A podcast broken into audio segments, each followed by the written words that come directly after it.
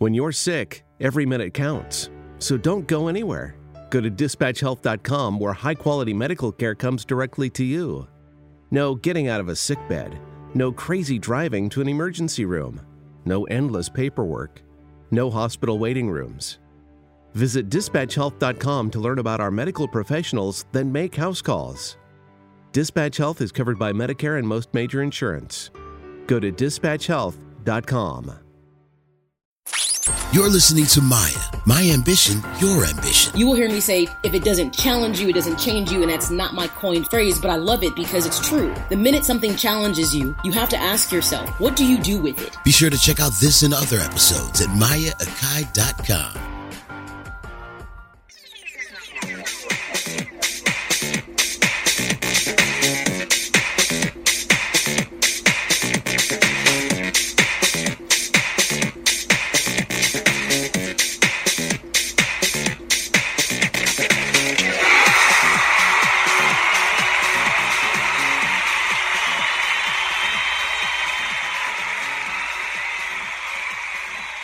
Namaste, everyone.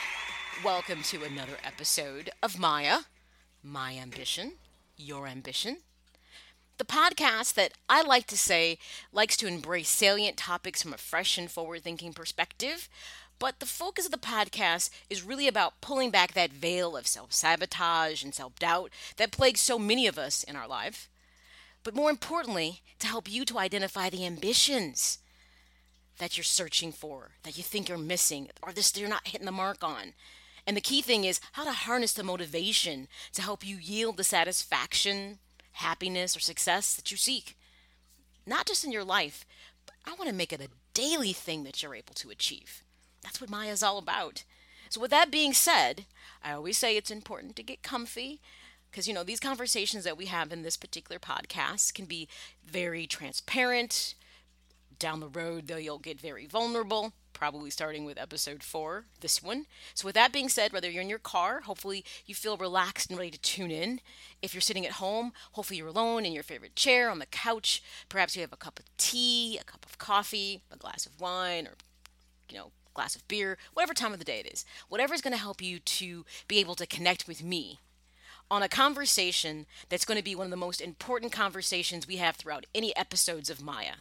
We're jumping into what I feel is the foundation conversation of the relationship realms. Remember, there's four we talked about. Hopefully, you got a chance to listen to episode one through three, which kind of lays the groundwork to that. But if you didn't, you can still hear this one, and it's still going to be able to help you connect whatever we talk about moving forward in this podcast. So you will not be lost if you have not listened to episode one or three. But this podcast is going to jump into those relationship realms that are discussed. Remember, there's four the personal, private, professional, and pervasive.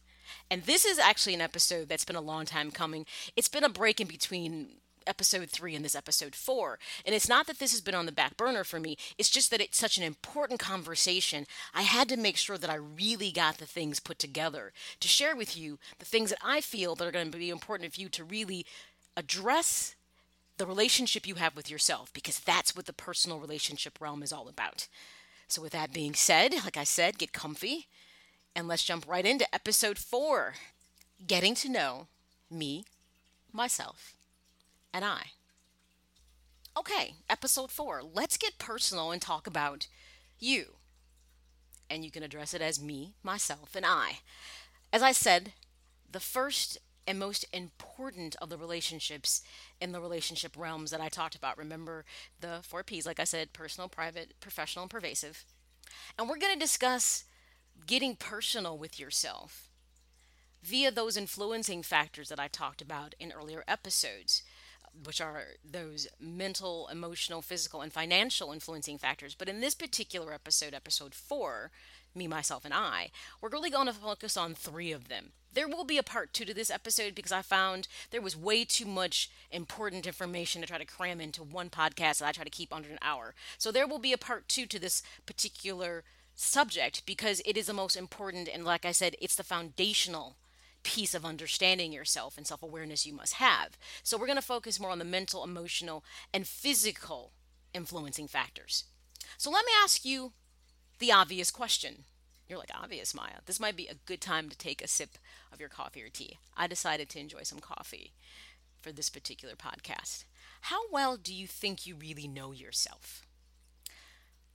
Some of us may say, I think I know myself pretty well, and others may say, it's sketchy. There are times I feel very connected with myself, and there's other times I feel like, who the hell are you and where did you come from? Okay. If you're a little bit of both, let's say blended in that perspective, it's perfectly okay. Because day to day, mood to mood, situation to situations, we probably fluctuate a little bit in how we feel about ourselves. That doesn't mean at the core of who we are, we change. That's what's important to remember. So, expanding on that question, how well do you really know yourself? It's interesting. As I was doing some research to talk about this subject, I stumbled across a collection of articles in Psychology Today. And it addressed this, the question. And this is what the article asserted. And I thought it was a perfect way to really kick off this podcast. How well do you know yourself? Self knowledge is practically impossible to attain. We are all biased creatures, especially when it comes to the face in the mirror. But you can gain greater objectivity and insight by tuning into a few tested principles and relying on feedback of others. Okay. I thought that was a good way to start this conversation out, but I'm not going to dig into some tested principles, not in this particular episode, or even feeding the feedback of others, but rather the interactions you have others that definitely have shaped who you are. But before we can do that, we have to jump into what I feel was a really important thing mentioned in that assertion by the article on Psychology Today. Being able to achieve greater objectivity. It's important to know the difference between being subjective and objective when you're being reflective of yourself. So let's drill down deep into that idea of objectivity versus subjectivity. These are two words that I want to jump into because often people tend to confuse them um, and interchange them in sentences all the time. So even though you may know what this is, I always want to make sure we're operating from a point of true understanding when we talk, have these conversations because most people will flip these two all the time. And when I say step back and take an objective look at this, I want to make sure you fully understand what I'm asking you to do. Or if I may say, perhaps this is an area where you may be more subjective. You'll know exactly what I'm saying to you. So, what is subjective? Being subjective or subjectivity means you are basing your opinion or you are viewing something based on or influenced by personal feelings, tastes, or opinions. So, your idea of something is driven from a more personal perspective versus when you are objective or objectivity, you're not influenced by your personal feelings or opinions and considering and you focus more on representing facts of a situation. So, subject, you use your feelings, object, you do not. Hopefully, that will help you to be able to distinguish between the two as we progress through this conversation. Okay, so let's jump into the meat and potatoes of this conversation. So, as I said, based on the Psychology Today article, which, by the way, anything I reference, any of my podcasts, you can go to mayakai.com where you can find all the episodes. There's a podcast resource tab, and anything I've talked about, I've put a link there so you can go read into de- greater detail at your own pace what we've discussed. So you don't have to just kind of marinate on this just in the podcast sense. You can read the articles and kind of begin to additionally form more opinions about some of the things that are talked about in the podcast. So just know that um, that resource is there for you because there's a lot of different things I'll reference from research that I have, and I'd like for you to be able to have access to those things just like I did. One of the first resources that you're going to want to jump into deeper because we're going to really kind of do more of an overview of this than deep diving in the article on the website is going to allow you to read in more detail on this. So, I'm not going to talk about things in this episode that you can test your objectivity or rely on the feedback of others. We'll get into that in part two of this conversation. This particular conversation, we're going to talk about the things that influenced who you are. And boy, can that be a whole lot of things. So, I decided to get a little clinical on you. Um, and say, you know, attachment styles are huge about who we are. Though Freud is not the father of attachment styles, he definitely was the individual that talked about childhood experiences and how you progress through certain development stages were going to impact what kind of adult you were. And ultimately, that's really what attachment styles talk about what happened with you as a child, how your parents or caregiver treated you, then manifested itself and how you are as an adult now and how you interact and communicate with others.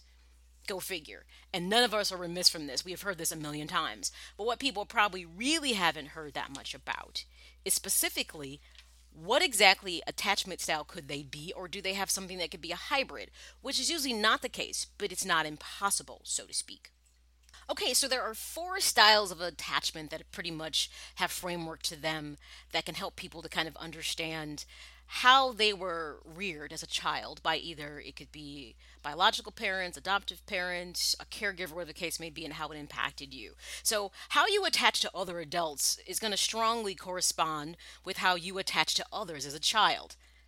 Isn't that interesting to think? So, how I'm relating to people is my childhood self. but in a way it really is. It's really interesting.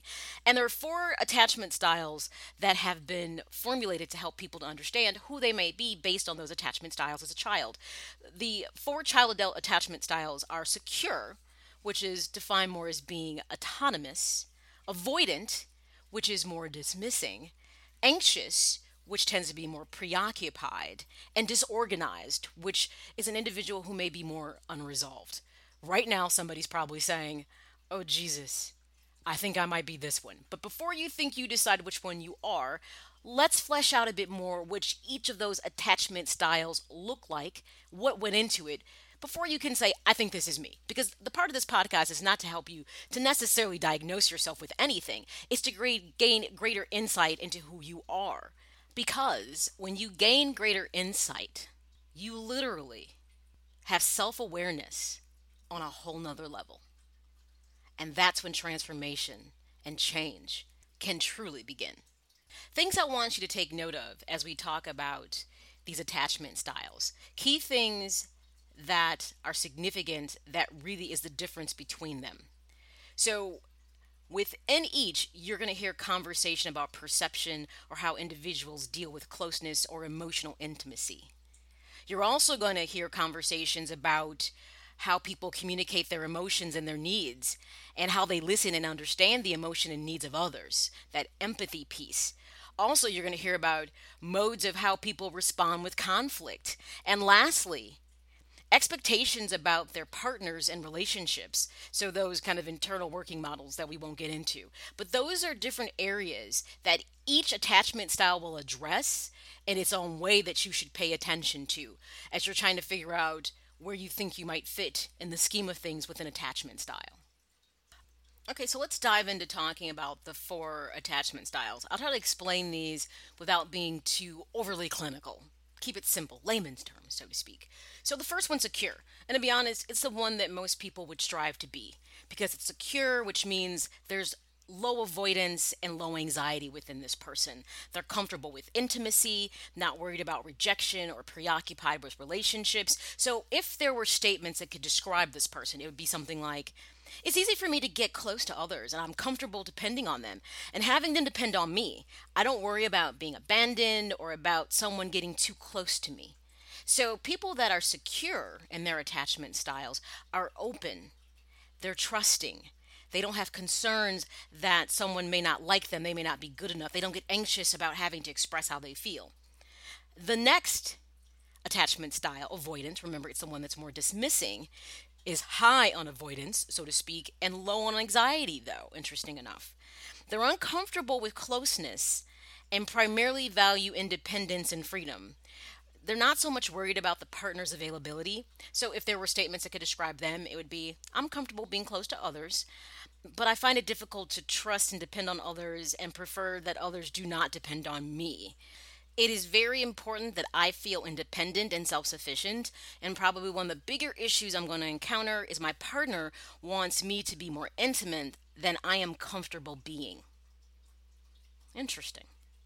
Then you have that anxious as we refer to preoccupied attachment style. That's a low avoidance but high on anxiety person, hence anxious.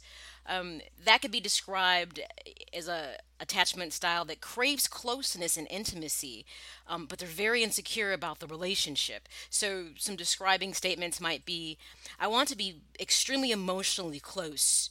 you know, kind of merge with others. But others are reluctant to get close to me as I would like to be. Um, I often worry that my partner doesn't love or value me and will abandon me. My inordinate needs for closeness scare people away. So that might be a person who seems kind of clingy or even codependent, the word you might have heard. Then there's that fourth attachment style, which is often referred to as disorganized or unresolved because it tends to be a little anxious and avoidant, so to speak. And it's because that particular attachment style is high on avoidance and it's high on anxiety.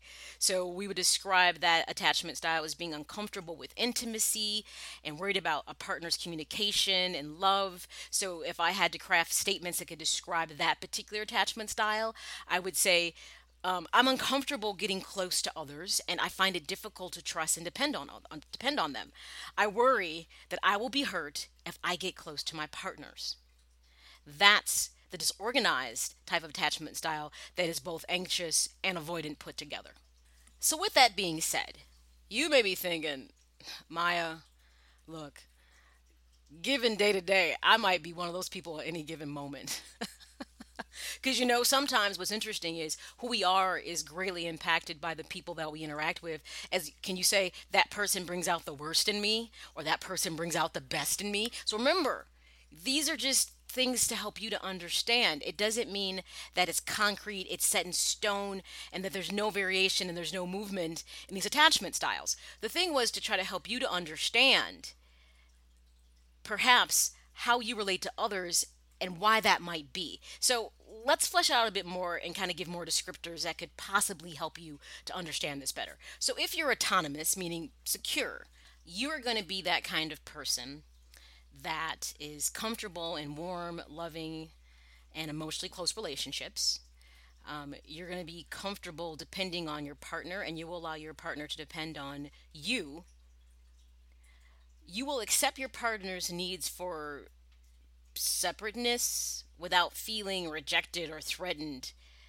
Um, there's a certain amount of independence that you're okay with for yourself as well as for your partner. You're trusting and empathetic and very tolerant of differences and forgiving because of those reasons. You communicate very well, your emotions and needs. You're very open and honest. And the key thing is, you tend to be attuned to the needs of your partner as well, and you respond appropriately. You don't avoid conflict when it comes along.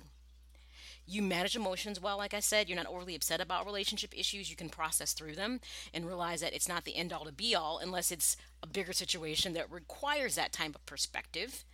That's because you have insight and your ability to resolve things. And because of that, forgiveness about past relationship issues and hurt allows you to really be able to be autonomous in a relationship as well as interact and connect with someone. So, we talked about as a child how you learn these things. And it comes from something we call in psychology is modeling or scaffolding, which means children emulate what they see the key figures, whether it's parents, grandparents, the caregiver, whoever it was in your life, do. So, with an autonomous, secure individual, that means they were around adults that were sensitive, warm, and caring to them. But more importantly, they were really attuned to your needs and took cues from your emotions and behaviors, and hence responded to you, not kind of leaving you in a vacuum of feeling insecure when something happened that you needed reinforcement or security about. And this is how you become autonomous because they showed you how to become autonomous by being able to address and deal with emotion. Next up is that dismissive avoidant attachment style. So in more detail, this this is an attachment style that's emotionally distant and rejecting in intimate relationships. Um, there's a preference to keep partners at arm's length, um, and often partners keep wanting more from this individual.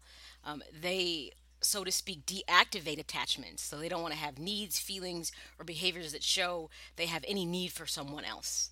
Um, which means when you start talking about intimacy, uh, they see that as a loss of independence and prefer to be more autonomous than to have togetherness because if I become dependent or too intimate with you, that means I'm more reliant and I want to avoid that pretty much at all cost. Also, with this attachment style, the avoidant piece, remember, is huge with this. Um, they can't really depend on others and they really don't feel comfortable if their par- partner, not parent, but you know what, understand these attachment styles become not just in relationships with that are romantic, but it's also how you interact with within all the other relationship realms. So just know that who this person is within this personal realm, it flows into the others as well. So I may be saying partner, but you could insert the word significant other, you could insert child, you could insert boss, you could insert friends. How you interact with people comes from this part of how you relate and how you attach and feel comfortable attaching with them. So, when you have that dismissive avoidant type of personality, you're not able to really depend on your partner or to allow them to do it with you, to lean into you as well. Um, communication often tends to be very we might say intellectual lacking of emotion so to speak because people that tend to be dismissive are not comfortable with talking about emotion so they avoid conflict um, just because they don't it comes with too much emotion whether it be anger whether it be vulnerability whatever it is it's more than they want to reveal or have to show to someone else which means people who are dismissive or avoidant sometimes may come across as cool very controlled, stoic, um, self sufficient, and definitely it always seems like there's a narrow emotional range for them. They really prefer to be alone, so to speak. Um, what's interesting though, because it sounds like, oh my gosh, who wants to be around a dismissive, avoidant person? One thing they tend to be good at is they're good in crisis because of the fact that they don't insert emotion into things immediately. They can take charge and make decisions not based on emotion, but based on what's rational because they're that intellectual type. So there is on the flip side, something about that that can be a positive and where they kind of find the area where they excel from a personality standpoint. So you got to ask yourself so if a person is dismissive and avoidant, well, what kind of childhood did they have? What were their parents or caregivers like? Interesting enough, one thing that has been found in the research that created these attachment styles is that dismissive avoidant personality or t- attachment styles, um, usually the parent or caregiver was emotionally unavailable to the child. Um, they tend themselves to be disengaged and detached. So as a child, that person was more likely to have avoidant attachments. Their parents pretty much skirted dealing with them most of the time when things came along, or maybe they stepped in when something had to be taken care of that required immediate attention, but if it had any emotion attached to it, they were absent. They were MIA with the child. So, hence, the child modeled that very similar behavior. So, that's your dismissive, avoidant personality type or attachment style. Moving into our third attachment style, preoccupied and or we refer to it as anxious um, greater insight into how they are from as we often think of as more personality traits so to speak as we're talking about here. Um, insecure in intimate relationships they're constantly worried about being rejected abandoned um, and they're often very preoccupied with their relationship. They're as we might say very hyperactive with that attachment and that need. Um, that's where that may be codependency um, neediness might be a description of someone who's preoccupied. Um, and that neediness often requires for them to have ongoing reassurance. They often want to be a part of their significant other partners, whatever whatever they're doing. They want to be a part of it like all the time, which for a lot of people can be what feels like they're being suffocated and can often push people away. Um, a person who's preoccupied and anxious will tend to ruminate about unresolved past issues from from their family, other relationships, and often because they can't get past those situations, um, it tends to intrude into their present perception of what's going on in their relationship, which often creates things like fear, hurt, anger, and rejection. Even if it's not really true, they're projecting it into their current relationship. Um, so, hence, there's a bit of oversensitivity to a partner's actions and moods. So, they take into account their partner's behavior as it must be something I've done. Something's wrong here. And it may have nothing to do with them necessarily. So it's safe to say you can probably gauge from a personality standpoint with this per, with this attachment style that um, they're highly emotional. Um, and with that, often they can come across as being combative, angry, controlling, argumentative, and have often poor personal boundaries. Right now, somebody's saying, Oh my gosh, I think that's my significant other. or I know a girl at work who's just like that, or that's my boss. because um, you're hearing these descriptions, and if you're not thinking of yourself, you may be thinking of someone within those other relationship realms, your child or whatever, that exhibits some of these personality traits. Because what I'm describing to you really are personality traits of the attachment styles. Um, something else about you know with the high emotional side of people who are preoccupied or anxious really comes with how they communicate.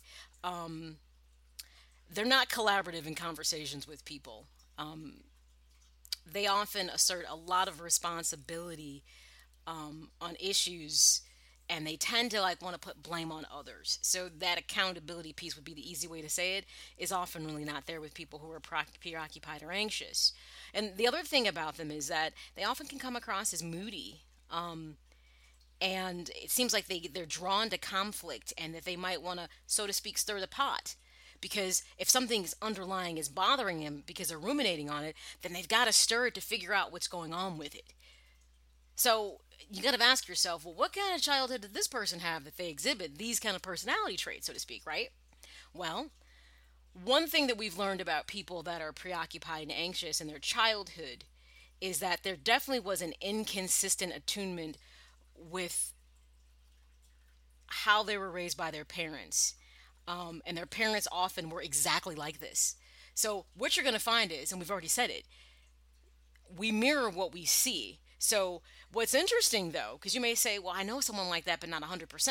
Well, then you could start asking yourself the question is, did they come from a single parent household? Was there a mother and a father? And if they were, what were their parents' personalities like? Because we can tend to pull from a little bit of both, even if they weren't in the same household, but you were still interacting with them outside the household. You're still going to absorb that experience as a child. So, what you may have gotten from your mother versus what you've gotten from your father is still going to impact you and how you respond to people and situations. So, you may see mom be cool as a cucumber when something goes wrong, and dad blows off the handle. I swear I'm not just saying it to, to be gender focused on men being more hot headed and aggressive than women. I'm not. But I'm just giving a random example. So, don't take it personally, fellas, if you're listening.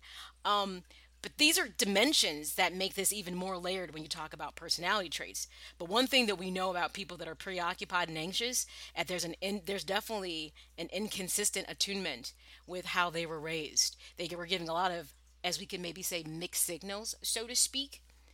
And the final attachment style, which is disorganized and unresolved, which we said is very avoidant and anxious at the same time. Those are individuals from a personality trait standpoint, um, they tend to have a lot of very unresolved mindsets and emotions. Um, and there tends often to be either memories that make people this way that are this way, um, or some type of previous trauma that has left an impression on them that they've never really processed and been able to get to get past. So just know with individuals that are always avoidant and anxious, there's a lot of underlying truth to their story that they themselves maybe have not embraced or acknowledged.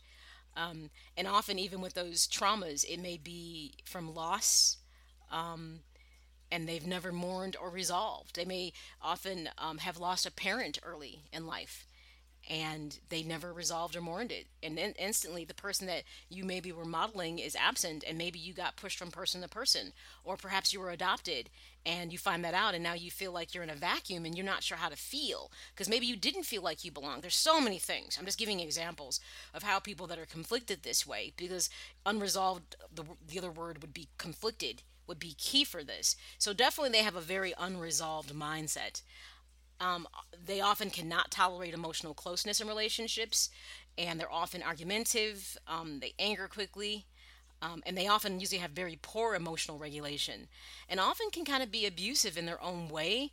And they tend to just always be in dysfunctional relationships and they like to keep repeating those patterns of rela- patterns of negativity and dysfunction in their relationships and sometimes it's unbeknownst to them that's the interesting part um, they often can be very intrusive and frightening, um, especially when something triggers a memory for them. Um, they're they're trying to avoid the pain, so they may become very distant. And often, people that are, you know, considered to be unresolved with this anxious and avoidant personality traits, um, there's often severe depression and PTSD associated with them. So it's it's not like with this personality trait and style, you're gonna see it and know it You're going to say, there's a lot of turmoil going on here. And we know people like that. Now, mind you, this is just traits. It doesn't mean a person will embody all of these things. These are things you just might see. Often you'll see that they're very antisocial, they will lack empathy, and they're often very remorseful. Um, they can be narcissistic and, ag- and aggressive. And often, unfortunately, we tend to see substance abuse tied to what they're struggling with. And often, sometimes criminality can fall into it too. They just seek out, they fall into bad situations that end up putting them in worse situations than when they started. What you can know about a person when you talk about their background, you don't even have to use your imagination on this. Likely, as a child, they were mistreated. Um, and in that mistreating, it was never resolved for them and that mistreatment could have come from multiple sources. But one thing for sure that they experienced on a regular or consistent basis or in a time that impacted them that has really rolled forward with them is a lot of fear and anger from the adults that were in their life. So you may know someone has some of these unresolved issues, and they may not be everything I described, but if you ever come across someone who seems like this, the flag may go up in your head and you may say, this person has some deep seated issue they've never resolved, and it literally has grown and festered and consumed their lives, and they probably don't even know it. Or they don't want to think about it because to have to think about it and resolve it seems more painful than just trying to push the actual memory away within itself. So those are the four attachment styles. Like I said, you can always go to mayakai.com and click on the podcast resource tab. And there are articles that will go into deeper detail if you want to read more on this and just kind of explore it. Because maybe you're thinking, this might be a bit me. Um, or you may say, I think I'm dealing with somebody else that's like this. But remember, the part of this podcast, this personal relationship realm, is about me, myself, and I. It's not looking for this in others. It's is any of this within you? And how has this impacted your relationship with yourself? How has it related, you know, then it impacts your relationship with others and those other relationship realms with our those private relationships, family, friends, children, significant others, professionals, co-workers, and those pervasive realms. Those relationships that have impact, but they maybe don't have as much meaning as the private and the professional ones do. So we're going to put a spin on this as we start to kind of wind down the podcast and say, well, as I'm exploring my attachment style, how do I maybe express it and what might I need? And this is where your language of love can pop in. We're going to lighten it up a bit, but it's very insightful at the same time. So, uh, there are five love languages, meaning ways that you need for individuals to respond for you to feel love, appreciated, and comforted. Go figure. There's kind of a, a roadmap for this. You don't have to go through life blindly wondering how to explain someone when you need. Um, the five are words of affirmation, quality time, receiving gifts, acts of service, and personal touch. And I guarantee you, you are one of these more than the other. And it's very also possible that you maybe could be one or two, but you're going to lead with one more than the other. So your attachment style obviously is going to play very heavily into what you need. Um, obviously, we could say if you're a secure person, then words of affirmation may not be something that you need. Um, receiving gifts, it depends. But before I tell you what you may or may not be, let's discuss what they are. So, words of affirmation it's it, it, it hinges on that old saying um, actions don't always speak louder than words. There are some people have you ever been with someone who have said i just need to hear you say it. Why can't you say you love me? Or have you felt that way? I feel like he loves me. I feel like she loves me. But for some reason he just won't say it. And there's a part of you a deep seated part of you that needs that more than anything else maybe that they're doing. So that actions don't always speak louder than words is what words of affirmation about. So this is your language of love if that's the way you feel. It's that, you know, complaint a lot of people have that they feel that's a disconnect with people being able to say I love you. And often hearing that from someone means more to them, it's more important than anything else that can be done. So behind that, they feel that there's a true sense of connectivity and commitment, so to speak, when the words are formed opposed to just the actions. On the flip side, though, you've got people that will flat out say, No, you can tell me that you love me, but it's more of what you show me. But don't worry, there's a language of love that fits into that too. Another type of language of love is quality time. We all know how people feel about quality time, right? Um, quality time, pretty much, it isn't enough to say that you love me, so to speak. I really need your undivided attention. So that really means that when we schedule to do things, you're attentive to my needs. You're present with me. I feel that we're not just going through the motions of being together. And in today's world and relationships, this can be very complicated because of the fact that most people are distracted by social media, cell phones. Have you ever been out to dinner with someone and looked at another table and saw the person sitting across from you and they were both on their phones, or one person wasn't and the other person was looking at them, or one better? Has that ever been you? And you feel to yourself, you can't put your phone down for an hour to spend quality time with me? So it's not just about making the time for people where quality time matters, it's being present and attentive with the people during that time. Receiving gifts. And it's interesting because don't mistake this language of love for materialism because most people would think, well, I, I got to buy her stuff or she won't be happy. Well, understand really what that means. Is that you feeling that way or does she feel that way? The receiver of gifts thrive more on the fact that you're showing them love and thoughtfulness and there's effort behind the gift. This speaks to a lot of people. It's like a visual form, it's concrete, I can hold it. Um, it's something that I may have attachment to, or that memory forms like, oh, you know, I, you know, he bought me this necklace. It was our first anniversary, or the person brought me flowers the first time we went on a date, or something like that. You know, um, at graduation, whatever that person, my, my parents brought me balloons. Because remember, these languages of love flow across all your relationship realms in some capacity. Different in each relationship realm, but they're still in existence. That words of affirmation don't change in your friendships or at work or pervasive you need to not maybe hear somebody say i love you but maybe i appreciate you quality time is the same thing you know you want to feel like with your friends that you're not the person that's just being called because someone needs you but they appreciate you and when you hang out together you feel like they appreciate that time with you appreciation is going to be that word that overarches really all of these love languages to tell you the truth. So don't think of a person likes receiving trinkets or gifts, it means they're materialistic. Just that way, it's their visualization of seeing how much that you care just like a bonus at work. That's receiving shows that someone appreciates your effort and hard work. So it's interesting because most people make the assumption that people that like receiving gifts might be gold diggers. And understand there could be an underlying attachment style behind why some people need to feel good, get gifts from someone to feel appreciated. Because ultimately, like I said, the underlying kind of emotion underneath this is the appreciation piece. Acts of service and it's interesting because most people say, what exactly does that mean? Um, anything you do to ease the burden of responsibility. So it kind of means sharing the equal weight that we might have within a situation of a marriage, of a friendship.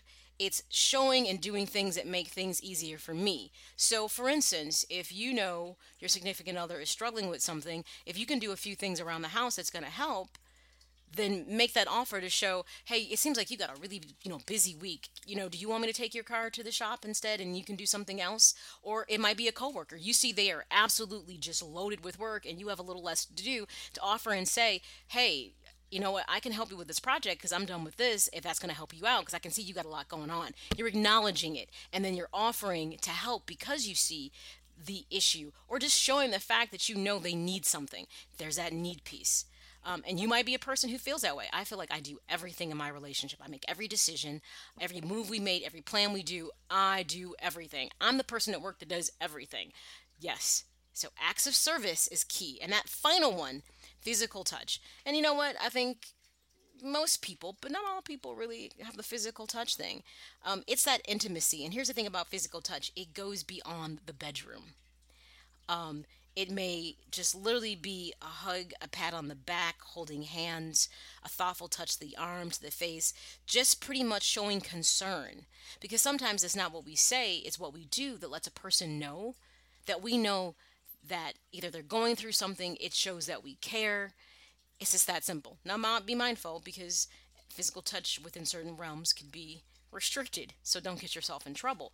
But the reason I describe these to you is because which of these five languages of love do you feel really embodies who you are as a person? Do you feel like, you know, I do kind of need to hear things to feel appreciated? Or, no, it does matter to me the time that I spend with people and that it's used in a way that I feel like it's appreciated and it's it's good for me. I enjoy it. Um, I do like when a person gives me gifts for my birthday, or when that person surprises me, or something happens and I didn't know it was going to happen. or I get a small trinket or a gift, it tends to make me happy. I like receiving things. Um, the act of service. Do you like when there's balance, when people are willing to step up and show that they they are concerned about the fact that maybe you're doing too much, or you're willing to share the they're willing to share the burden with you and the physical touch part. You know, a lot of people complain with, and especially their intimate relationships, that outside of sexual interaction, that they often don't get any type of real physical touch. And here's the thing: some people love to hold hands, they love to get a kiss. Um, as we talk about PDA, public display of affection, some people hate that, and other people love it. And the worst thing that could happen is you be a person who loves PDA and you're with someone who hates it because that means you're always going to be probably bumping heads about it, especially if you just want to walk over and just hold their hand and it makes them uncomfortable. And then if you pay attention, you may find how this kind of flows to the rest of your relationship. So let's say this if you are a physical touch person and your significant other, your friends, whatever, don't know it, how does that play on how you feel within your other relationship realms and how does it impact you personally? If you're a person that needs quality time and yet you feel like that's constantly skirted with key people in your life, how does that make you feel not just in those relationship realms, but how does it make you feel on that personal level? Because remember, once you understand where you fall in these love languages, the reason it's important to know is because it allows for you to be the one to tell someone how you need to be loved or how you need to be appreciated or the interaction that you would like to have from them. But if you yourself don't know, chances are you'll take what you're given, and often that's where unhappiness comes in, which means you're not working towards gaining that happiness and getting that satisfaction and success that you want in your daily life because you're allowing what others want to give you be what you receive. And that's where often people fall into being unhappy and not moving towards ambitions that they truly seek. Healthy relationships, a great job relationship, being a good parent because they don't know at the core of it who they are to be able to address those issues. And that's what getting to know you is all about. My me, myself, and I, De La Soul, saying all about. I love that song. It just popped in my head. But you have to get intimate with you before you can really get intimate with anybody else. And that means really looking at yourself in the mirror and exploring those attachment styles and saying, is this me?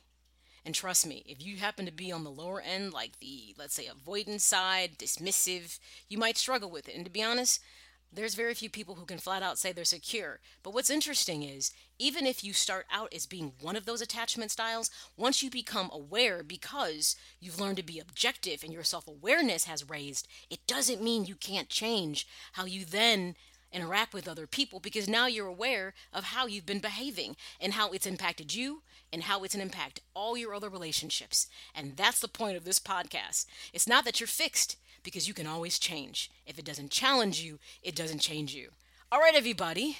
That's a lot in episode four. Episode five will build on this a bit more. We'll get into testing your personality and attachment types, but more importantly, the feedback you get from others, how to process that and use it productively to understand yourself better. Just when you think you know yourself, do you ever hear someone say, I think you're angry? Or I think you're selfish? Or you're very narcissistic? And you're like, how can this be? We're going to jump into that in episode five. The other side of getting to know you which is me, myself, and I. All right, everybody. Well, thank you for listening to this episode. As I said, the whole purpose of this podcast is to help you to identify your ambitions and harness that motivation to help you acquire the success and satisfaction you seek in your life. Remember, episodes can be found on uh, the in the iTunes Store, Google Play, as well as the Amazon Amazon Store, and of course, you can find it at my website mayakai.com.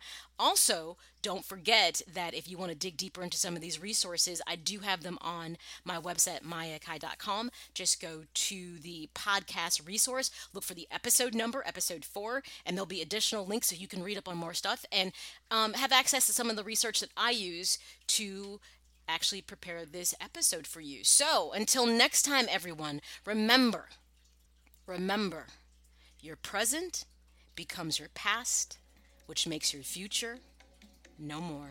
So make the most of every day. Ciao.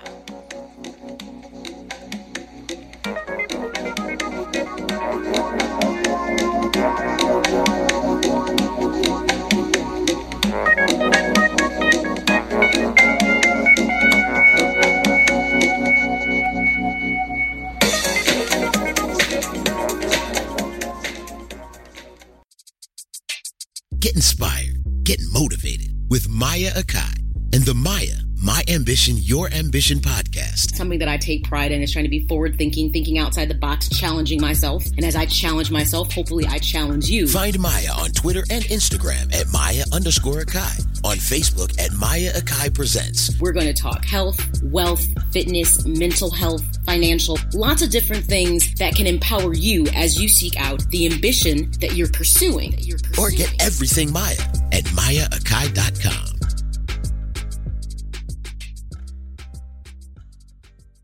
When you're sick, every minute counts. So don't go anywhere.